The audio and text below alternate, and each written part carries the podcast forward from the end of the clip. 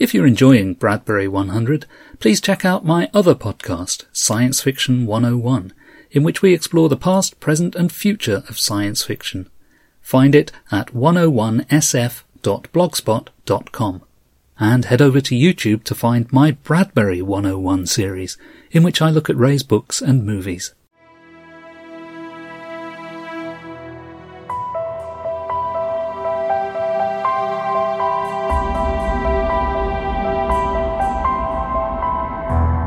This is Bradbury 100, celebrating the centenary year of American writer Ray Bradbury. I'm Phil Nichols of bradburymedia.co.uk. Each week on the podcast, we look at some aspect of Bradbury's life and work and interview someone who is inspired by Ray.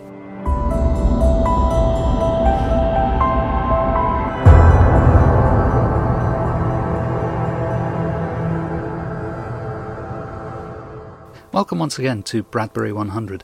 In today's show, we'll be finding out about plans to celebrate Ray Bradbury in his childhood home of Waukegan, Illinois, the basis for his fictional Greentown, the setting for Dandelion Wine, and Something Wicked This Way Comes.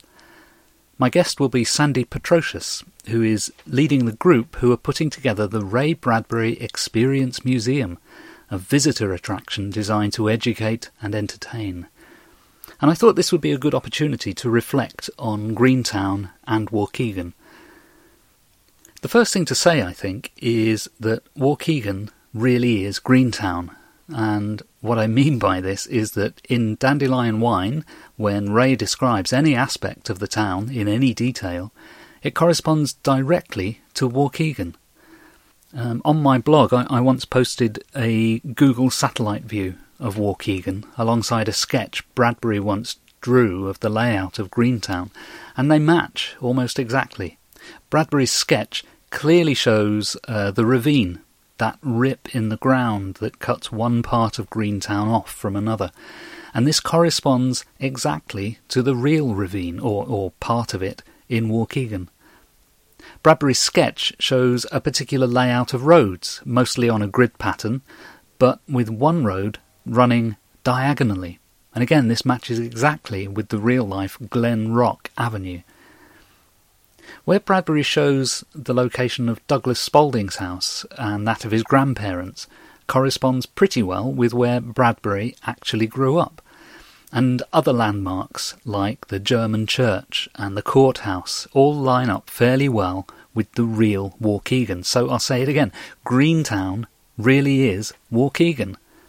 Now, that's not to say, of course, that everything in Dandelion Wine is true. It is, after all, a story with quite a few fantastical elements, and it's not an autobiography. But what is true is that Bradbury held the shape of the town in his head as he was crafting his fiction.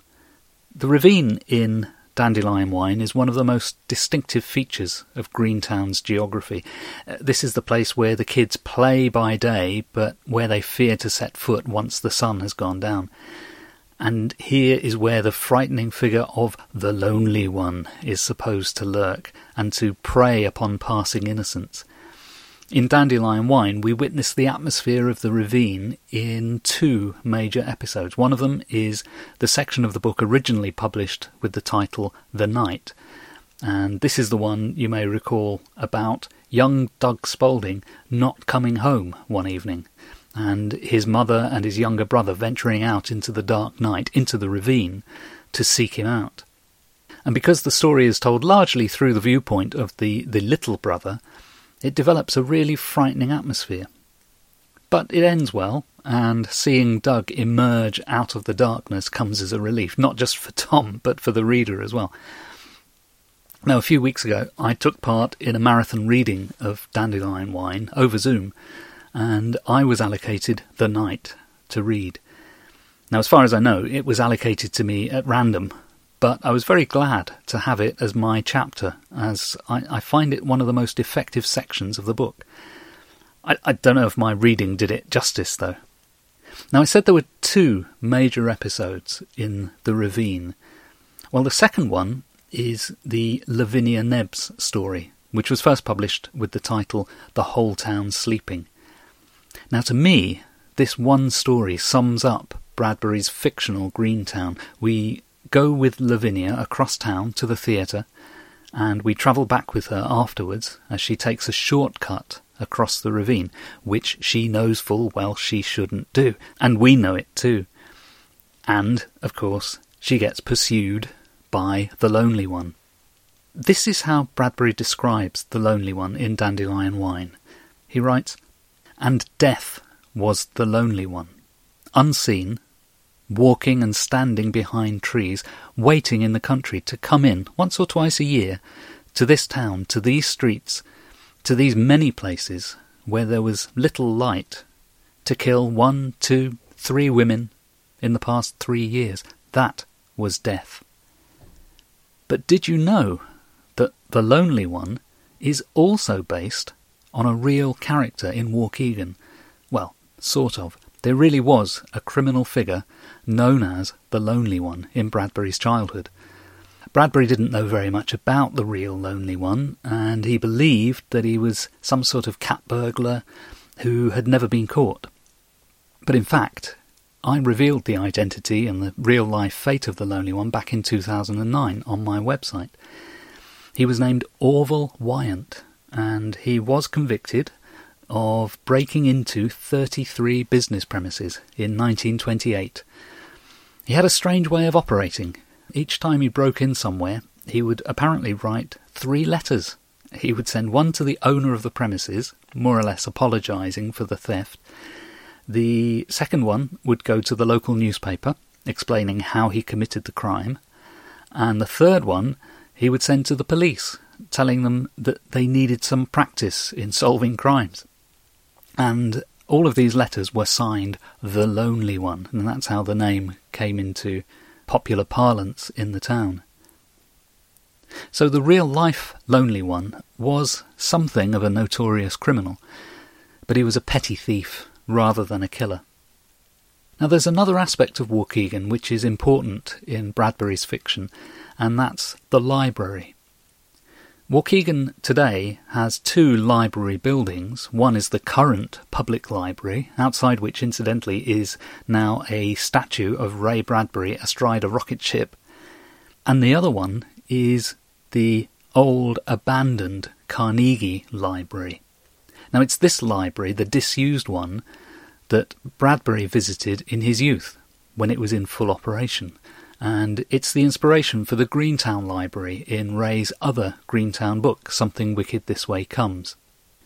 In Something Wicked, the library is a place of great hope and imagination, but it's also a place to hide, a place where Mr. Dark knows to come to find the two boys, Jim Nightshade and Will Halloway.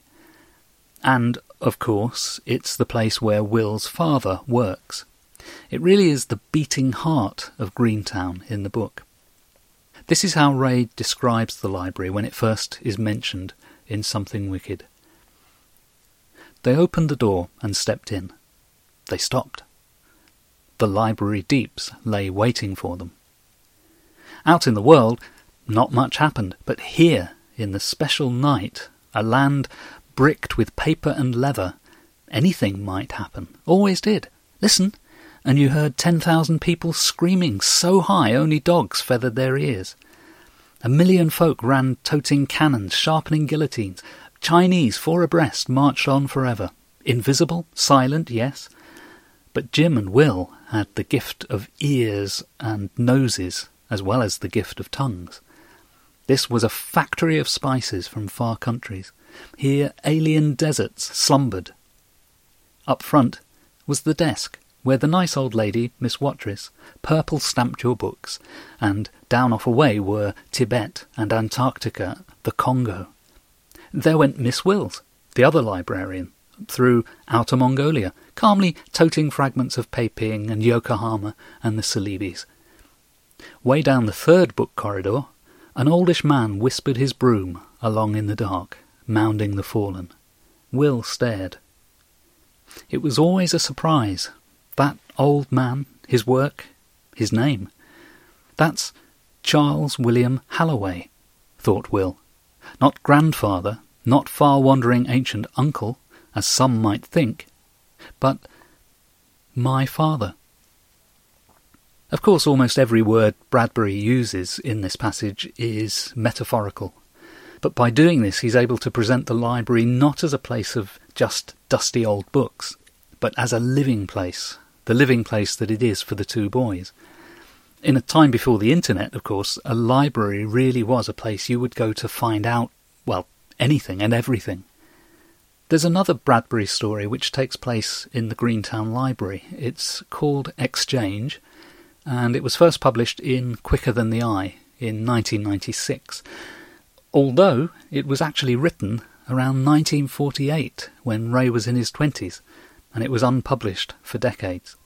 Exchange deals with a soldier, a captain who returns to town after many years away. He arrives at the library hoping to somehow recapture some of his old memories. The old librarian is still there, and he recognises her, and she sees that he's quite desperate to reconnect with his past, and so she urges him to go to the file index drawers and look for his old borrowing cards. Here's a passage from Exchange. Come along, I've just had some late night coffee. There may be some left. Give me your cap, take off that coat. The file index is there, Go look up your old library cards for the hell heck of it. Are they still there? In a maze. Librarians save everything. You never know who's coming in on the next train. Go!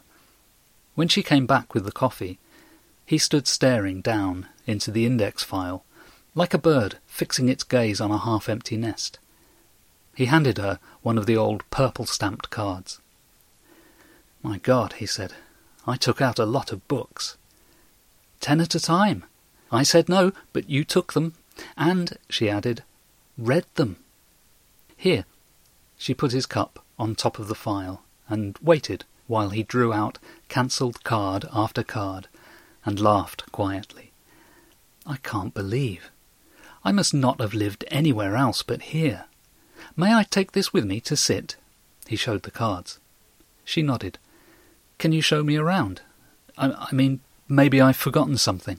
She shook her head and took his elbow. I doubt that. Come on. Over here, of course, is the adult section. Now, this is a much more realistic depiction of the library, but from an adult perspective looking back. The soldier remembers those small rituals of the library, like the business with the library cards, and the way the librarian would forbid him as a child from entering the adult section of the library, but then let him enter anyway. Just as Bradbury was so fond of recalling Waukegan, Waukegan has been fond of Ray. There's a park where the ravine is, and you can cross the ravine just as Doug Spaulding and Lavinia Nebbs did. Today, the park is named Ray Bradbury Park, and there are information signs telling visitors who Ray was and why he's important to the town. And when that park was dedicated, a simple dedication stone was laid, which paraphrases one of Ray's poems. See, he wrote this poem called Remembrance, which ends with two lines I remember you. I remember you. Well, Waukegan reflected on Bradbury's memories, and the park has a dedication stone which says simply, Ray Bradbury, we remember you. We remember you.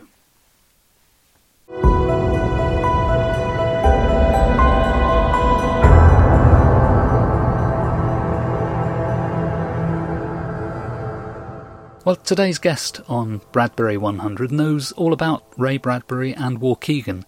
She heads up the committee which is planning to open the Ray Bradbury Experience Museum in time for the 100th anniversary of Ray's birth. So let's meet Sandy Petrosius. Joining me today on Bradbury 100 is Sandy Petrosius, the committee chair of the Ray Bradbury Experience Museum in Ray's hometown, Waukegan, Illinois. Sandy, welcome to Bradbury 100. My pleasure, Phil. Thank you for inviting me. Waukegan clearly meant a lot to Ray Bradbury, judging by the number of times he referred to it in his writing.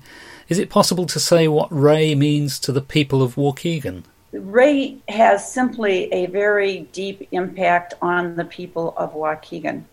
He, there's, as you know, Ray Bradbury in his book Dandelion Wine called Waukegan Greentown. And there are places all over Waukegan that are named for him or that he had an impact on. Ray Bradbury Park, which is now a national literary landmark, the ravines, uh, St. James Street. Every year there's the Dandelion Wine Festival. Just yesterday, I went to a estate sale near downtown Waukegan. And I picked up a couple, I had gotten the word there were a couple of Ray Bradbury signed items there. So I told the, the gentleman to save them for me. I ran over and he said, Well, it's a good thing you called because whenever we have any Bradbury things, they go right away. And in 1996, Ray Bradbury came, as he did often, unannounced to Waukegan. He didn't fly. He would take a train. So if he had some business in Chicago with a publisher or something, then, oh, I think I'll go to Waukegan. And everybody would scramble. And so I went to the library. Fortunately, I got in. And he was doing the signing of Quicker Than the Eye, which was the new release at that time. And of course, I got it signed. The place was packed. They were turning people away. And the man sat and he did his, his presentation for an hour or whatever. And then afterwards, he's white haired, signed books for two and a half hours till every last person got signed. So the crowds come out for him after he died. People came. There were many articles in the newspaper. On the other hand, there's a whole newer generation of students and people who do not realize how much Ray Bradbury connects with them and the contemporary thinking. So, we at the Ray Bradbury Experience Museum know that we have a fabulous audience just waiting to be engaged in Ray Bradbury. So it sounds as if you're trying to reach not just the existing fans, but you're trying to bring new people in and educate them about Ray.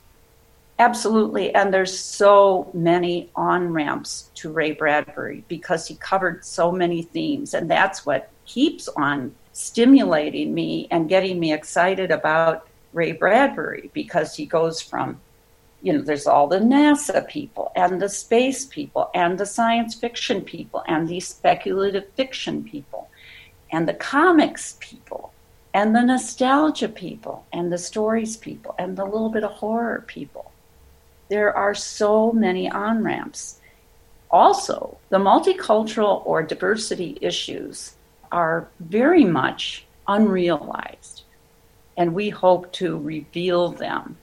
I come from educational publishing, I was an educator, and we're always aware of diversity, and we can show how Ray Bradbury was definitely ahead of his time, especially now in this era of Black Lives Matter and all of that.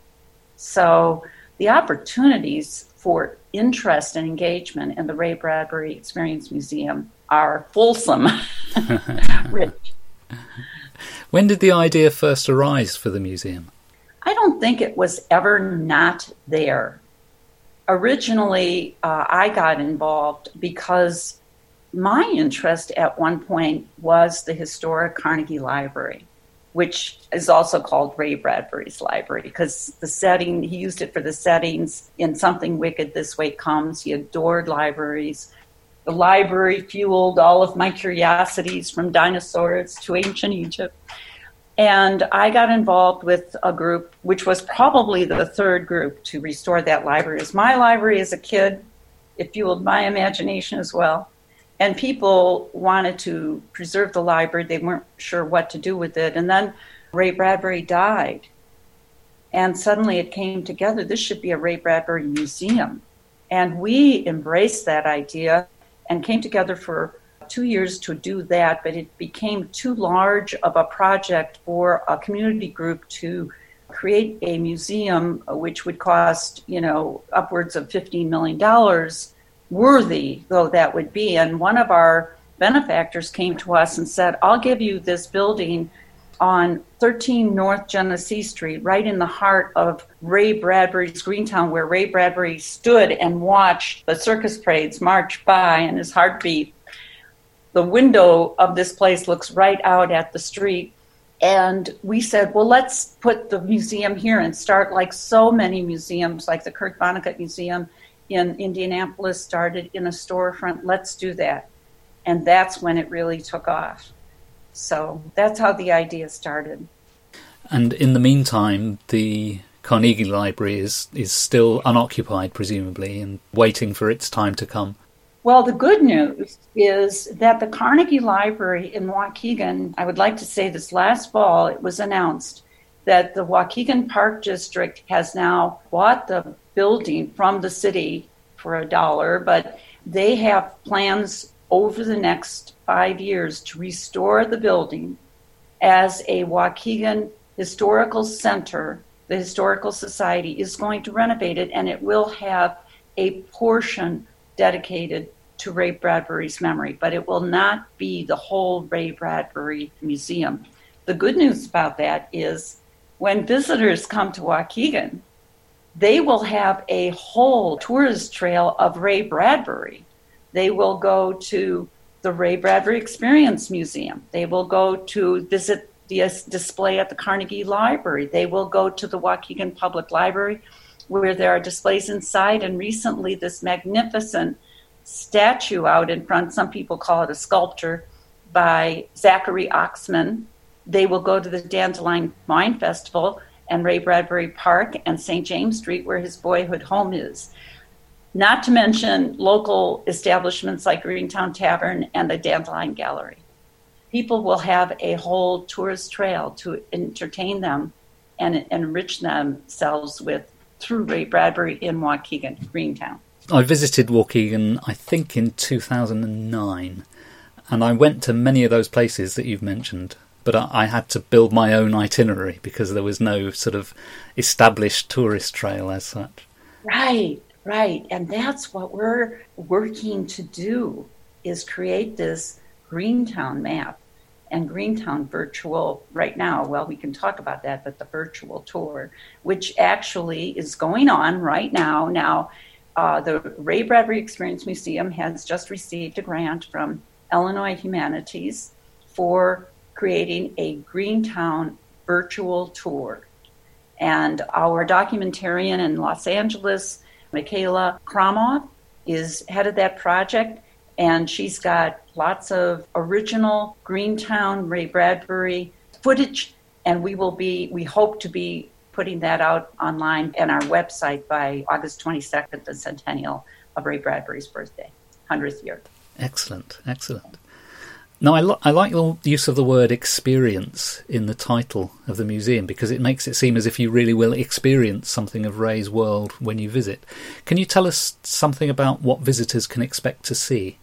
I'd love to. Uh, just to step back a little, we talked a little bit ago about the museum and said, how did that come to pass? Well, what do you think of in a museum? We don't have the artifacts because when Ray Bradbury died, there was no museum the estate granted, as you know, to Professor Eller at IUPUI, Indiana University, Purdue University at Indianapolis, Ray Bradbury's Artifacts and Archives, uh, which was very appropriate. So they would be preserved. So, what would we put in a museum in Waukegan if we don't have these artifacts? We turned that into a great positive because we said, well, we will make this into an experience museum. And we will use virtual reality and augmented reality to engage people in Ray Bradbury's themes, which are so exciting and engage so many different people in what he's doing. So we will have an augmented reality internally projected sphere, we'll have a Mars globe that changes, we'll have an interactive video wall, interactive drop tables when you go into the Fahrenheit 451 room, you may choose to burn a book, and you may have a digitally controlled flamethrower that will allow you to do that, and a digitally activated hound that was in Fahrenheit 451. But we also want to take people through the process. What does it mean to censor something? What if you went through an if then process? What are the consequences of censoring? And you know, Ray Bradbury, in the afterword to Fahrenheit 451, he argued about political correctness, as we call it today, and he argued about his feeling was you put it out there, don't squash it. Let the public forum decide what is right or not. But as you do that, you have to go through a somewhat nuanced process of saying, well, what happens when I shut down this spokesperson and when I want? So we're going to take people through that process and hope that new realizations evolve that you could not have maybe. You can have those in a classroom perhaps, but this will happen through technology and through your own engagement, and maybe you'll come out with some kind of product you can take home. We will also have regular exhibits that are maybe not as interactive, but touch on the historical era, such as the McCarthy era, the space era, when, when Ray Bradbury really got into, was invited to join NASA and contributed to Disney World and so many things that people maybe don't realize that he was called upon to be touching. So we're going to have seven main areas, which are, I hope I get them all here because I, I wanted to make sure I touched on them.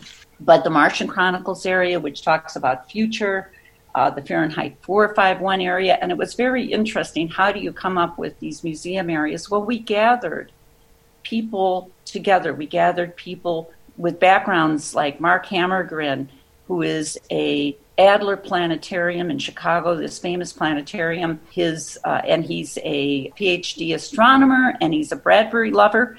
Just happens to be from Waukegan as well. He came and joined us. Speculative fiction people joined us. Of course, people from Waukegan like Ty Rohr at the Historical Society, who speaks about Ray Bradbury all the time. And we, we went into their ideas and they advised us and said, This is the focus. And our exhibit designers went from there.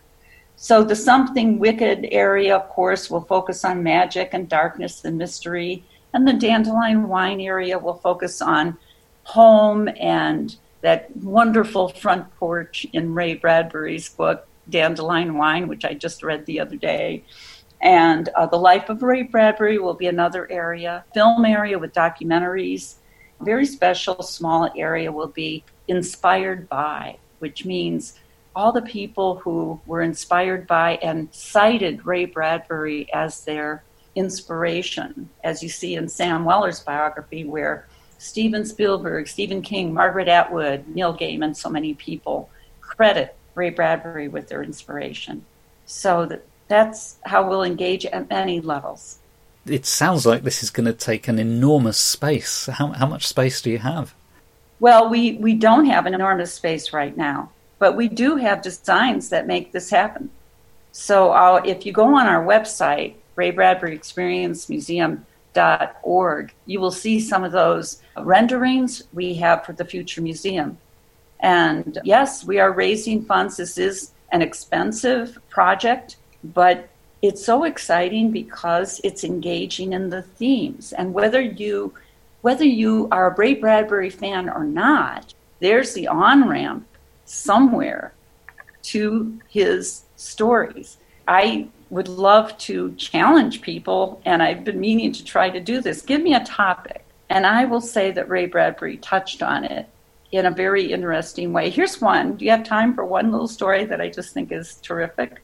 I came across a story where a man in California knocks on the door of a woman. And he has the most tender conversation and dialogue with this woman because her son gave a heart to this man. I may have a couple of details wrong, but she looked at him and said, I knew you would come someday. And this this is about transplants, but it's the human experience of transplant surgery nobody's going to talk about this. I know this is personal, but okay, I have one personal story that touched me deeply. Nobody I know has had a transplant. But the dialogue that Ray Bradbury used in that story is just incredible. And it takes you beyond the transplant to the human feelings behind the story. Nobody would say, oh, Ray Bradbury writes about organ transplants. But there are so many stories that, beside the aliens and the Mars and the encounters that he makes people look at each other just like this lady and the guy who had her son's heart, just like the Martians, be whatever shape they look like, they are meeting the earthling. What happens in that encounter? That's what makes it. And we hope to bring people to that encounter. Very good. But I'm sure the pandemic must have disrupted your plans to some extent. So, how are you coping with that? Who cannot forget around the week of March 15th? When that week hit and you have your whole calendar of plans, and then all of a sudden you don't have those plans. I still remember that so vividly. And we were all shocked and stalled for a while and it hit us particularly hard because we were on the cusp of talking to a nice group of donors who were ready to talk to us and to fund and who had recommended funding levels that we should ask for. And that stopped because they stopped. They didn't know the direction they were going in. And let's face it, they had more important emails in their box and meetings to attend to. We understood that. And we understood the initial worries about food shortages and lines of people lining up for food and health concerns. We understood that.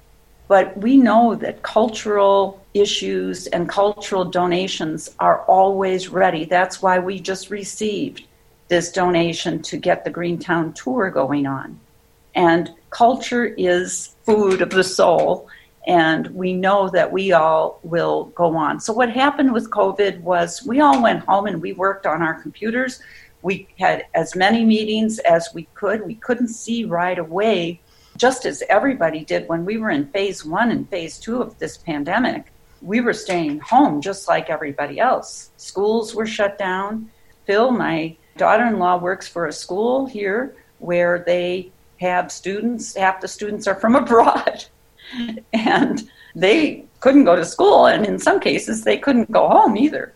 But we have continued to work, and we are building this case and building our ideas just as strongly, if not, in some ways, we're stronger than we were before. Our mission has not retracted, our mission has progressed. We have every faith that we will continue, and we are. We're adapting within the COVID situation. We're doing virtual things. We're improving our group and our products, and we're still working.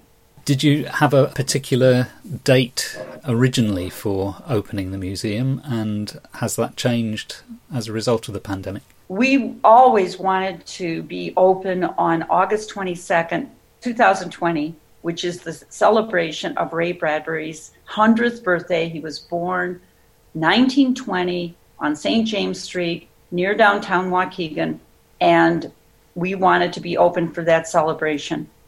And the actual truth is, we will. We are opening not the full museum by any means. In fact, we were planning now to open phase one of the museum, which would be the Martian Chronicles area. We are going to open this COVID style opening with complete time tickets, social distancing, and no hands on. The hands on will be people that are working with us. The other people will not be hands on. Will they will direct the hands on.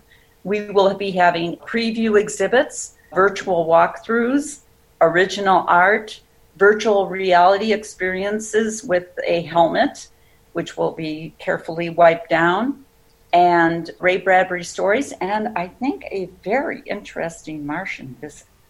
that sounds intriguing.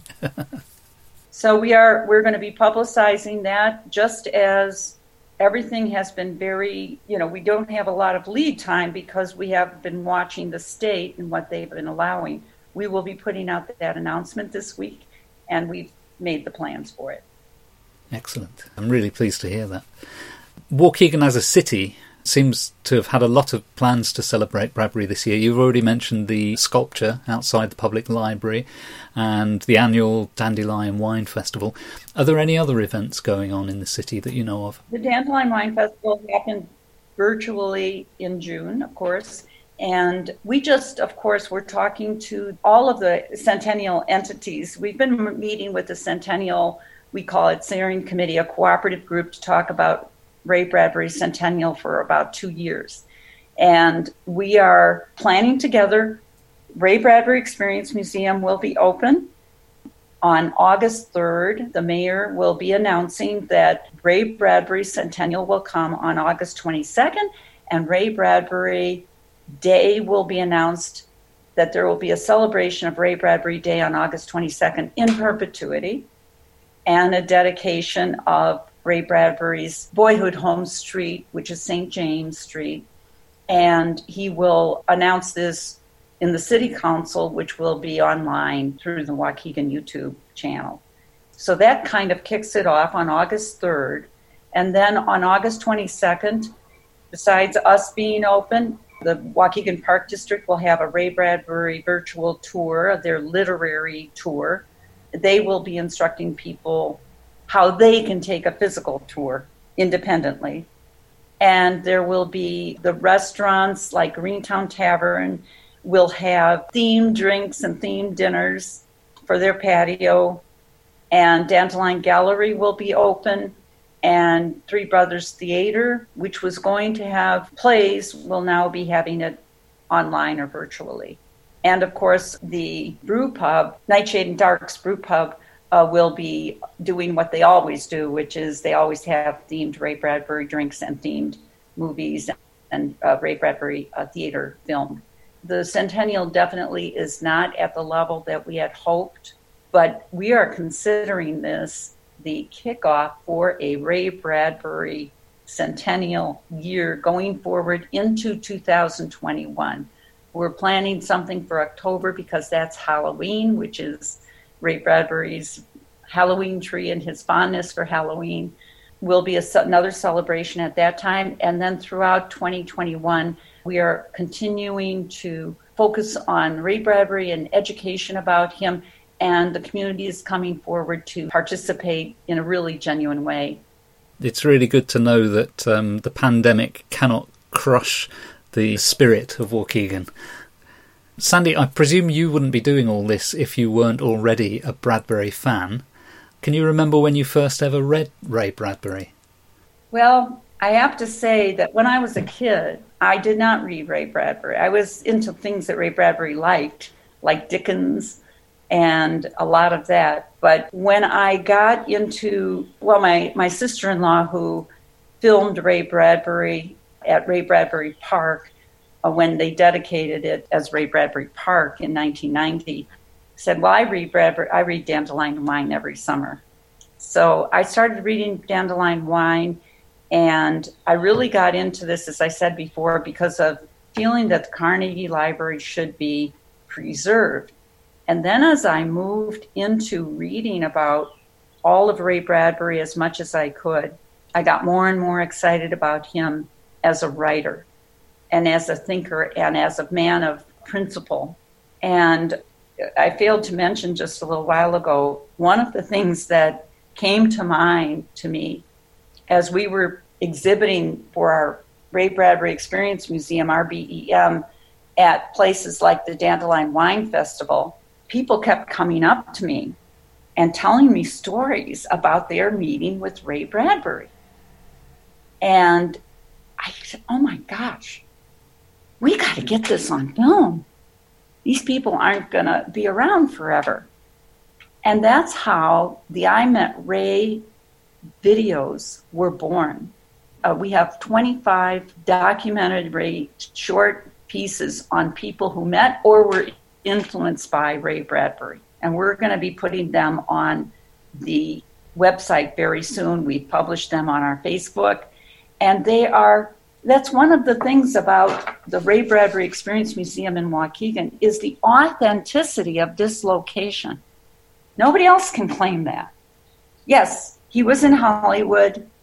Yes, Mars has a crater named for him. Yes, there's a place on the moon named for him. But Waukegan is where his feet walked and where his imagination was inflamed. And these people are telling their stories. And they're so moving and they're so fascinating that we're so excited to have collected them. And one person already has passed away, his childhood friend, Bunny Foley, and we got her before she passed away. So these I met, we call them I Met Ray. I'm very grateful to our videographer, Michaela Kromov, who filmed them, and to other people like Joanne Rompella, who coordinated this. And we have so many volunteers who are doing so much work for this project. They need to be honored, and someday I know they will. But they'll be honored through these products that they're making. One of the regular questions I ask on this podcast of everyone I've interviewed is if I were to maroon you on a desert island and let you have just one Ray Bradbury item to occupy your time, what would you choose? Well, I'm going to cheat. And I am not going to choose the mummies of Guanajuato, which, although they are fascinating, and Ray Bradbury had this love for uh, Mexico. And he uh, talks about this in the story he wrote in The Mummies of Guanajuato. And I know that I grew up in Waukegan, and when I read Dandelion Wine, I know the places he's talking about. When he goes by Glen Rock and he goes by St. James and those front porches, I know them. So you would say, well, Dandelion Wine would be her favorite. But I would cheat and I would grab this because it's this thick and it's all his stories. And I can keep uh, delving into them, even though it probably doesn't have the most uh, recent, like that I really enjoyed, Let's All Kill Constance. He, he, he just keeps revealing himself to me. So uh, I would take Bradbury stories, this humongous, humongous one here. Yeah. and on the cover it says 100 of his most celebrated tales, so that will keep you busy. right. And you can keep going back to them and finding new things. And that's really what I discover about him. Sure. I'm sure some of our listeners would be very interested in supporting RBEM, either by making a donation or by visiting. Where can they find more information about it? We would love for you to visit our website, which is Ray Bradbury Experience Museum.org. And through that, if you go to donate, you can donate there. And you can contact us for more information, or if you have something you want to share or a story you have, please contact us through Ray Bradbury Experience Museum.org slash contact or slash donate. You can also find us on Facebook, Ray Bradbury Experience Museum, Twitter, Instagram, and LinkedIn. And I probably have missed one, but those pretty much cover it. Sandy, good luck with the Ray Bradbury Experience Museum, and many thanks for joining me today. Thank you, Phil. It's been such a pleasure. My thanks to Sandy Petrosius for joining me today. I'll be sure to put some links to the Ray Bradbury Experience Museum on my website, which is bradburymedia.co.uk. And please join me next week for another episode of Bradbury 100. Bye for now.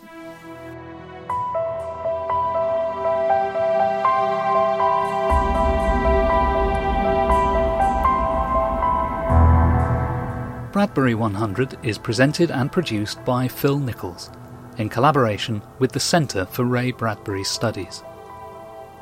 Music is provided by Purple Planet at purpleplanet.com. Please subscribe to the podcast using your podcast app. You can find us on Stitcher, iTunes, Spotify, TuneIn, SoundCloud, and all good podcast places. And you can find us on Facebook too.